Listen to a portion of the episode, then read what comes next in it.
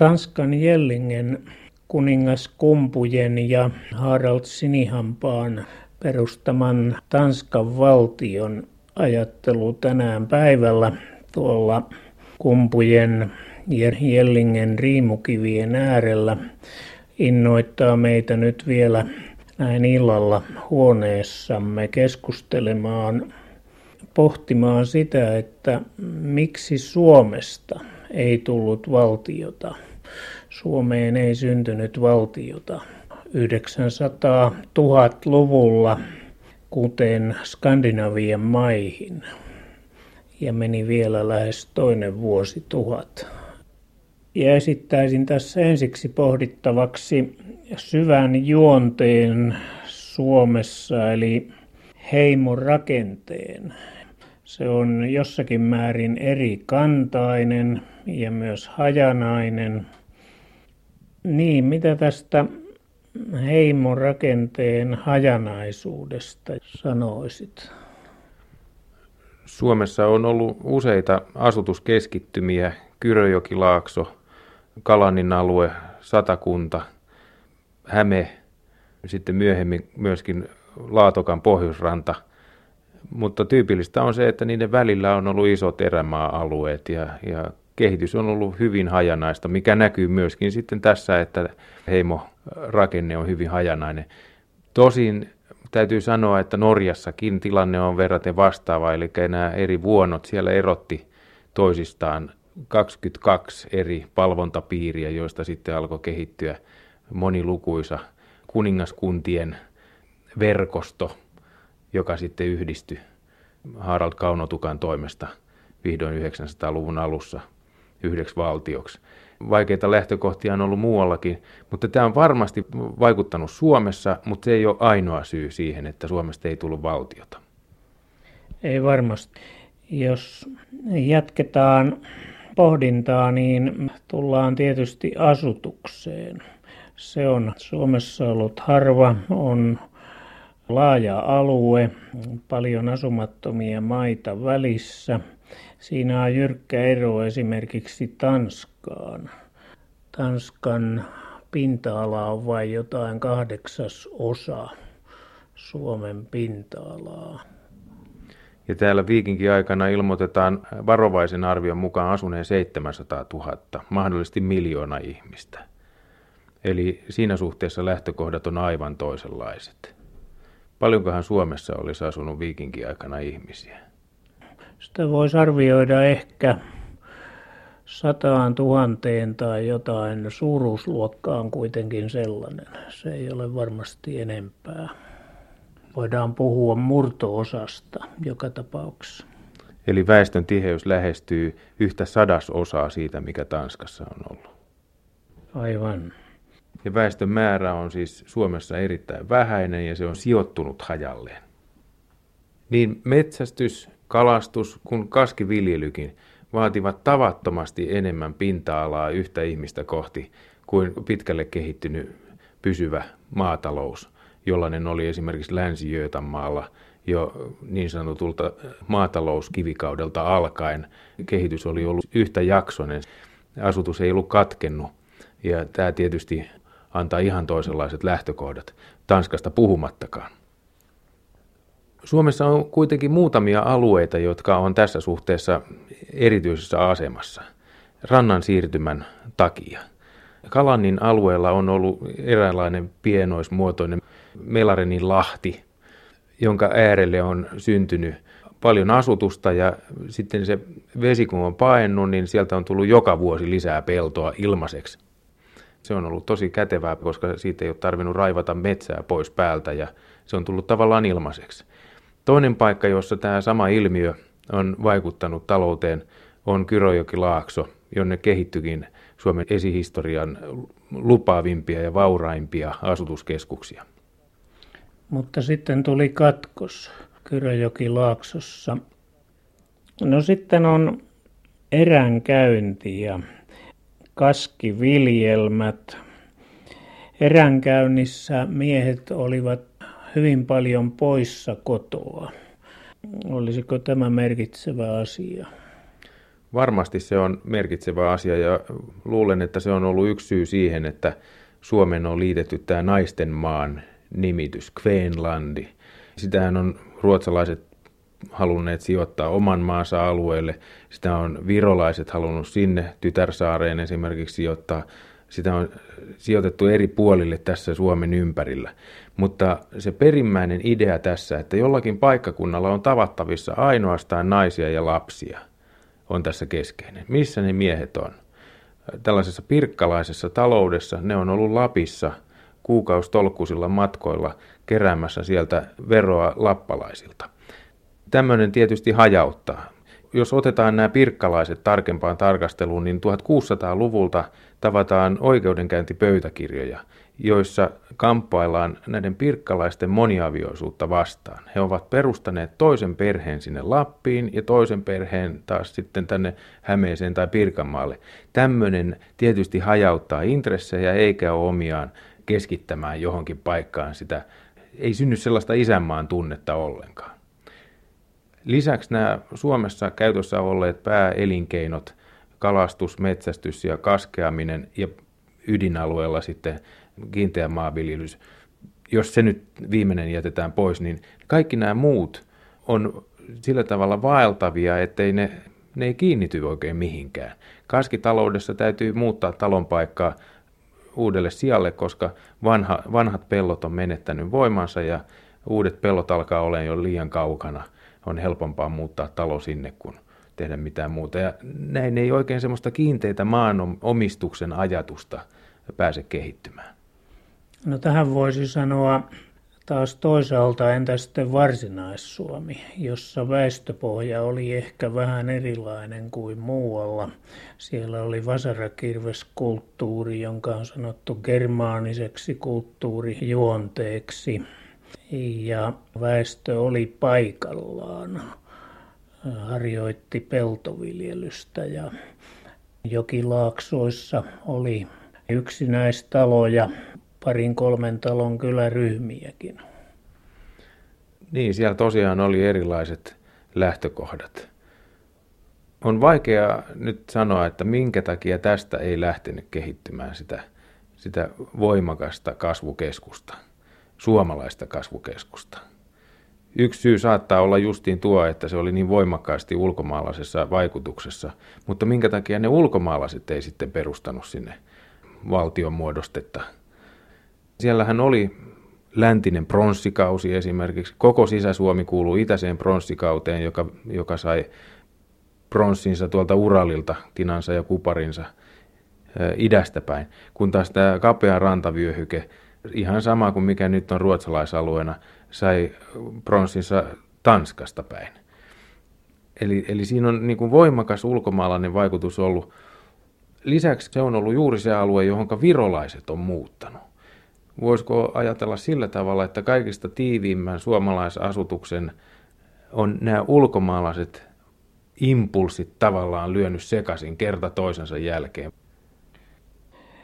Nyt joka tapauksessa ollaan talouden piirissä tässä pohdinnassa ja siinä tulee mieleen myös se, että Suomeen ei syntynyt mitään merkittävää kauppakeskusta. Oli jotain pieniä muinaiskaupunkeja tyyliin Teljä, Hahlo, Rikala, mutta mitään merkittäviä kauppakeskuksia nämä eivät olleet. Eikä näin ehkä syntynyt myöskään kasautunutta varallisuutta mihinkään paikkaan. Niin nyt kun katsotaan esimerkiksi Tanskan Hedebyytä tai Ruotsin Birkkaa, niin huomataan, että kumpaankin näistä paikoista on ollut voimakkaat kaupalliset syyt perustaa kaupunki.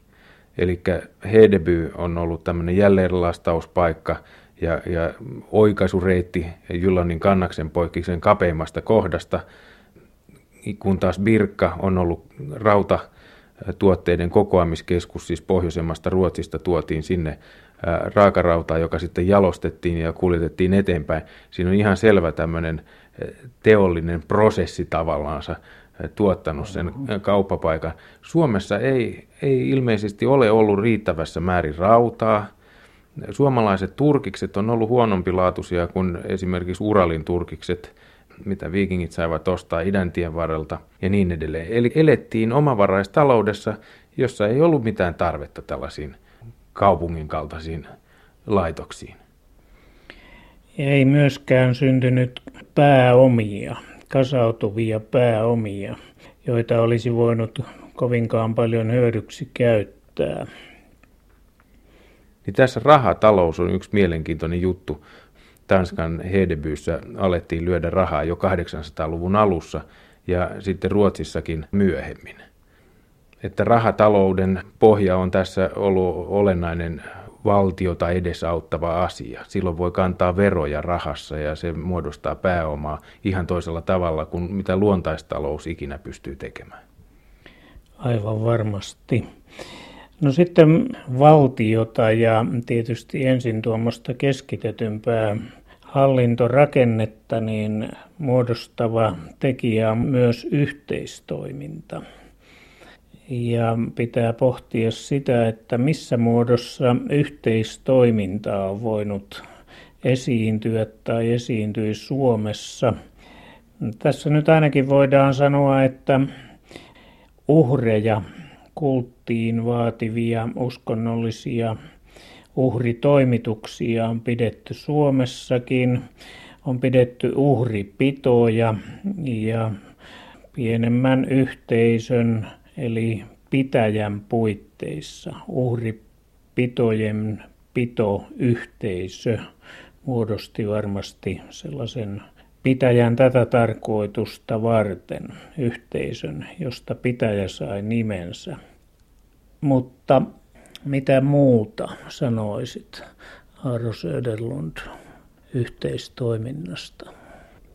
Näihin muihin yhteistyöhankkeisiin tulee mieleen tällainen, kun nyt jostain Hämeestä tai Satakunnasta lähdetään Lappiin verotusmatkalle, niin varmaankin sinne mennään yhdessä – ihan turvallisuussyistä ja myöskin sen takia, että sitten kun sieltä tullaan joskus takaisin etelään suuren saaliin kanssa, niin pitää olla riittävä puolustusvoima estämään sen ryöstämistä ennen kuin päästään perille ja myymään sitä eteenpäin.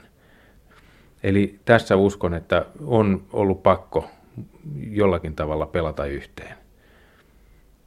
Toinen asia on se, että tiedetään useita varhaisia suomalaisia sotaretkiä – venäläisten kronikoiden pohjalta esimerkiksi. Ne tosin alkaa vasta 1040-luvulta eteenpäin, mutta ne antaa kuitenkin suuntaa. Ne antaa ymmärtää, että kyllä suomalaiset on järjestänyt sotaretkiä.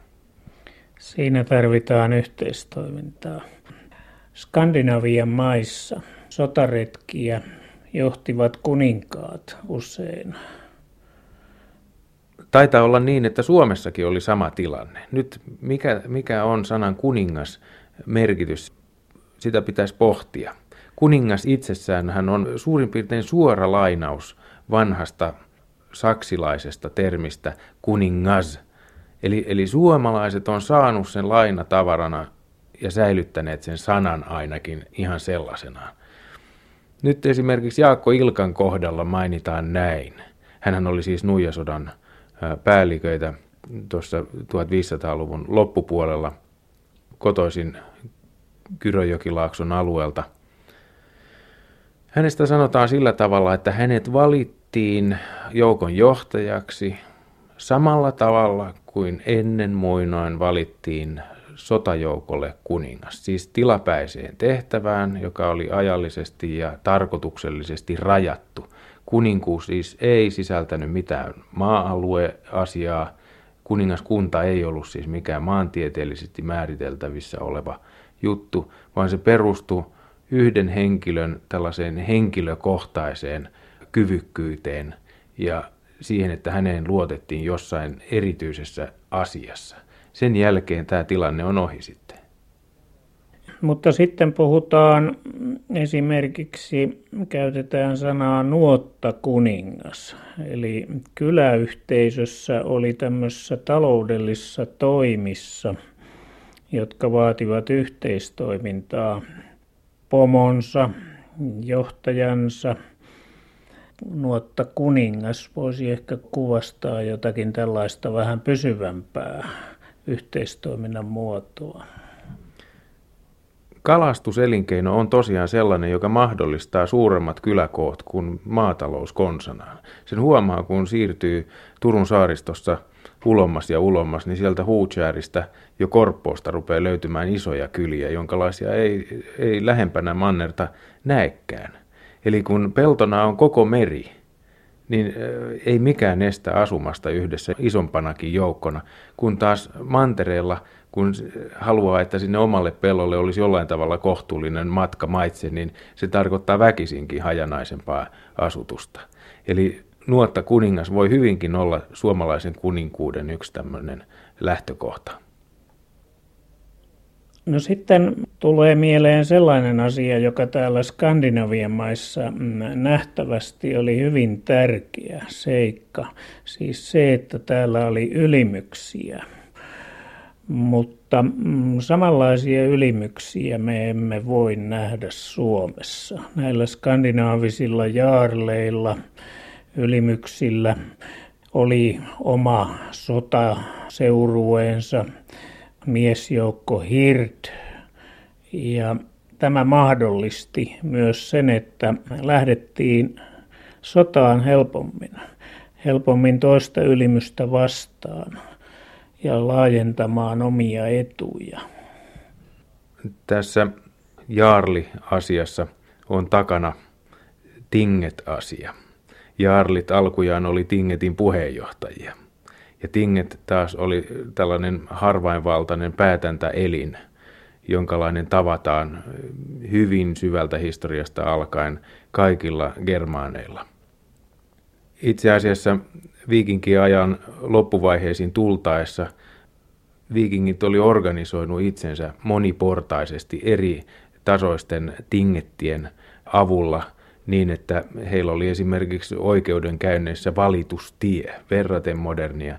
Heillä oli autonominen kuntalaitos, näin voinee mutatis mutandis tarvittavin muutoksin sanoa, mutta myöskin sitten läänitaso löytyy, maakunnat oli itsehallinnollisia yksiköitä ja niin edelleen.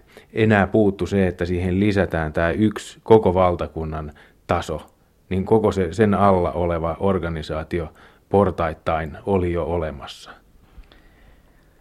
Suomessakin on sanottava oli varmasti käräjiä. Yhteisössä piti olla sääntönsä, toimintatapansa. Oli olemassa käräjät, mutta on epäselvää se, että oliko ennen Ruotsin valtiovallan ulottumista Suomeen, oliko sitten korkeamman asteisia yhteiselimiä, niin kuin näissä Skandinavian maissa. Ja Skandinaviastahan tunnetaan maakuntalait jo pitkälle kehittyneinä ennen kuin valtiota syntyy. Tosin ne on valtion syntymisen jälkeen kirjattu ylös, mutta niistä selvästi voi nähdä, että olennainen osa siitä panostuksesta näiden lakien syntyyn on annettu jo viikinkiaikana. Mutta jos ajatellaan valtiota, sen lopullista syntymistä, niin se vaatii johtajuutta.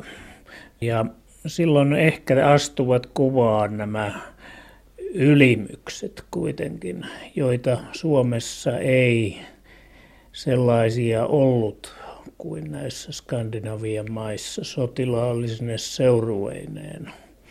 Ja myös meidän perintö on toisenlainen kuin germaaneilla. He olivat tottuneet tällaiseen keskitetysti hallitsijan johtamaan järjestelmään, jota taas suomalais-ukrilaiset kansat eivät perinteisesti olleet joutuneet kokemaan. Näille gooteille ja germaaneille se oli aika luonnollinen. Ainakin niille eteläisemmille, jotka oli joutunut Rooman vallan kanssa tekemisiin ja sen jälkeisten valtioiden kanssa tekemisiin. Kristinuskohan oli yksi sellainen, joka voimakkaasti suosi tällaista perinnöllistä kuninkuutta kun taas paikallinen tapa oli ollut tällainen, että valitaan paras mies hoitamaan asiaa yhteisellä päätöksellä. Ja Skandinaviassahan pystyttiin erottamaan kuningas yhteisellä päätöksellä. Eli kuka tässä oli se ylimmän vallan haltija sitten täällä Skandinaviassa? Oliko se se kuningas vai oliko se se yhteinen päätös? Landtinget tai Altinget tai mikä sen nimi nyt sitten olikaan. Uskallan väittää, että Suomessa ei olisi ollut samalla tavalla niin pitkälle kehittynyt tällainen paikallinen hallintotapa. Jos otetaan esimerkiksi Gotlanti, niin se ensinnäkin muodostaa kokonaisuuden, eli Guten Alting tai, tai Landet, niin kuin sitä kutsutaan, on se hallintoelin. Ja se koostuu alemman hallintotason, trading-tason tingettien puheenjohtajista. Tradingit jakautuu taas kahtia settingeihin ja settingit edelleen kolmia – eli syntyy 18 tämmöistä pitäjää. Siinä on ihan selvä kolmeportainen kokonaisuus, josta tulee yksi Gotlanti. Että tämän kaltaista korkeaprofiilista yhteisen päätöksenteon hierarkiaa en usko, että Suomesta löytyy. Ja tällaisia oli sitten nämä maakunnat, mitä Ruotsissakin on lukuisa määrä, 11 maakuntalakia on säilynyt, se antaa suuntaa siihen. Norjassa ehkä 22, Tanskassa lukuisa määrä. Englannissa puhutaan siis anglosaksisella alueella jopa neljästä kymmenestä tällaisesta paikallishallinnollisesta pienruhtinaskunnasta tai pienkuningaskunnasta. Todellakin tämä sopimuksellisuus, jossa jokainen tunsi olevansa osa suuremmasta, näin muodosti käsitystä yhteisöllisyydestä. Mutta sanoit yhden asian, joka oli, on varmasti olennainen. Se oli kristinusko. Siis se, että joillain alueilla kristinusko pääsi vaikuttamaan. Tokihan se pääsi Suomessakin, mutta se oli ikään kuin jo myöhäsyntyistä. Se tuli toisen valtion kautta ja sitten jouduttiin myös toisen valtion hallintaan, alaisuuteen. Niin, veromaaksi, vähän niin kuin siirtomaa-asemassa. Tähän vanhaan skandinaaviseen hallintotapaan kuuluu se, että settingien puheenjohtajat oli myöskin uhripappeina.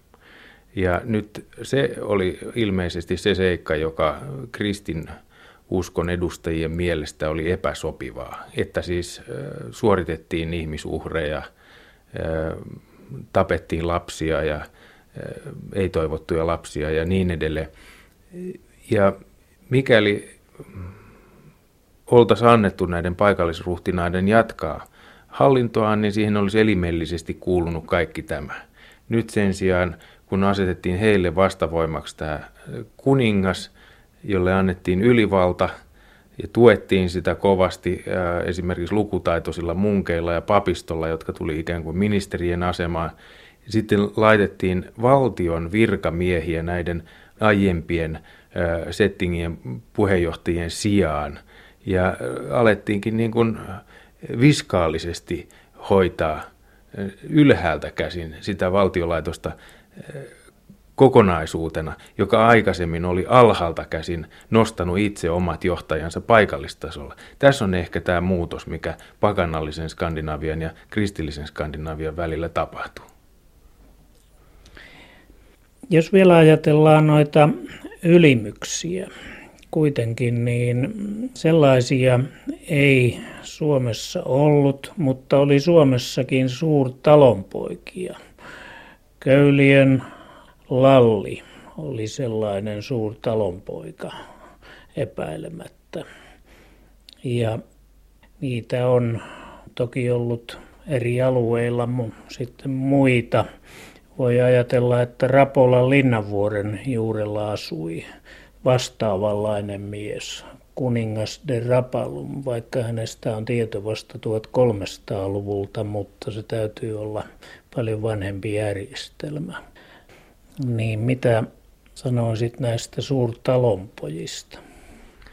Kun katsotaan niitä henkilöitä, jotka kristillinen järjestelmä järjesti valtioiden kuninkaiksi – Skandinaviassa, niin ne oli syrjäytettyjä paikallisruhtinaita, paikallisia settingin puheenjohtajia, paikallisia kuninkaita, jotka oli asuneet pitkään Euroopassa. Heille oli opetettu kristinusko ja sitten heille annetaan armeija taakse ja, ja papit mukaan ja tuodaan heidät uudestaan takaisin sinne ä, alkuperäismaahan. Uskon, että tässä on se suuri ero, joka erottaa nämä kuningas de Rapalumit ä, näistä, näistä ä, Skandinavian ensimmäistä kuninkaista, niin kuin Harald Clark esimerkiksi, joka Saksasta tuotettiin, Frankkien maalta oikeastaan tuotettiin takaisin Anskari Kainalossa Tanskaa hallitsemaan.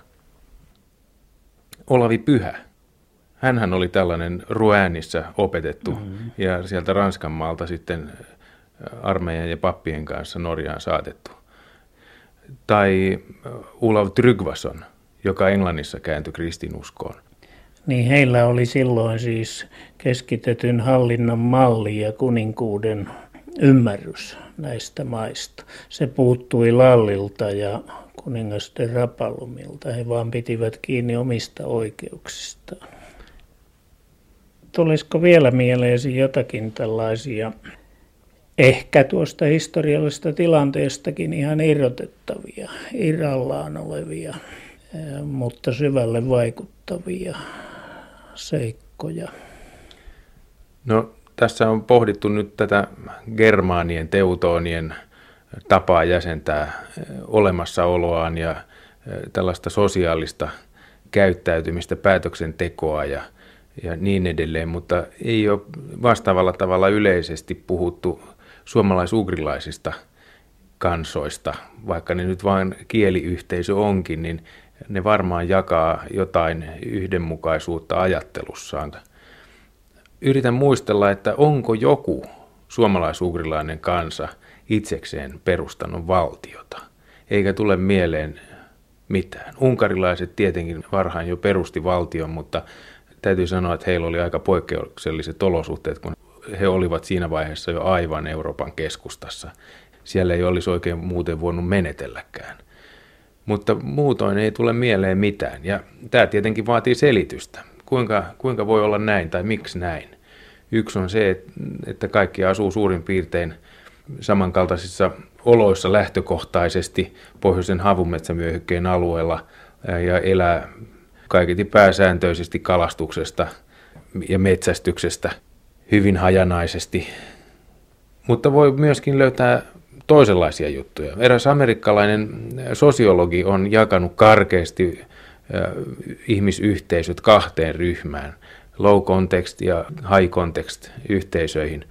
Näihin low context yhteisöihin kuuluu sen kaltaiset kuin esimerkiksi Yhdysvallat, taikka nyt tässä meidän vertailutapauksessa Ruotsi, jossa puhumalla voi vaikuttaa asioihin ja kannattaa puhua ja se tuottaa tulosta – high context maissa, niin kuin Japanissa esimerkiksi, tai Suomessa, puhuminen ei auta juuri mitään, koska asiat on kiinni omassa kontekstissaan niin voimakkaasti, ettei puhuminen muuta mitään. Ei kannata puhua, eikä myöskään kannata järjestää mitään palavereita, mitä ruotsalaiset jo viikinkeinä järjesti joka asiasta.